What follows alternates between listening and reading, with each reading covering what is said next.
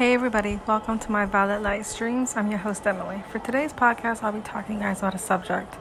And that subject is what is one thing I would want a possible employer to know when hiring a completely blind or visually impaired person? This is a very good question.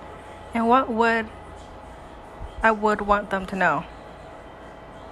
The main thing to know when hiring a completely blind or visually impaired person is we are capable of doing the job that we are going into.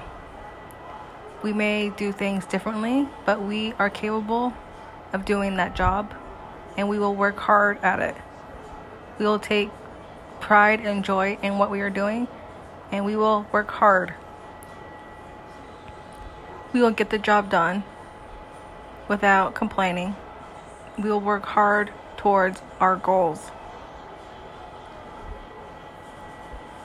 And we will go above and beyond. And we will do what is needed for that job.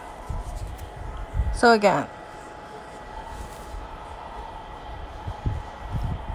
things that I would want a possible employer to know. We are capable of doing whatever job we are wanting to go into. We will work hard for that job and we will do it with everything we got in us. We will work hard, we will get the job done, and we will not complain about it. And we will go above and beyond our own expectations and we will do great things with that job.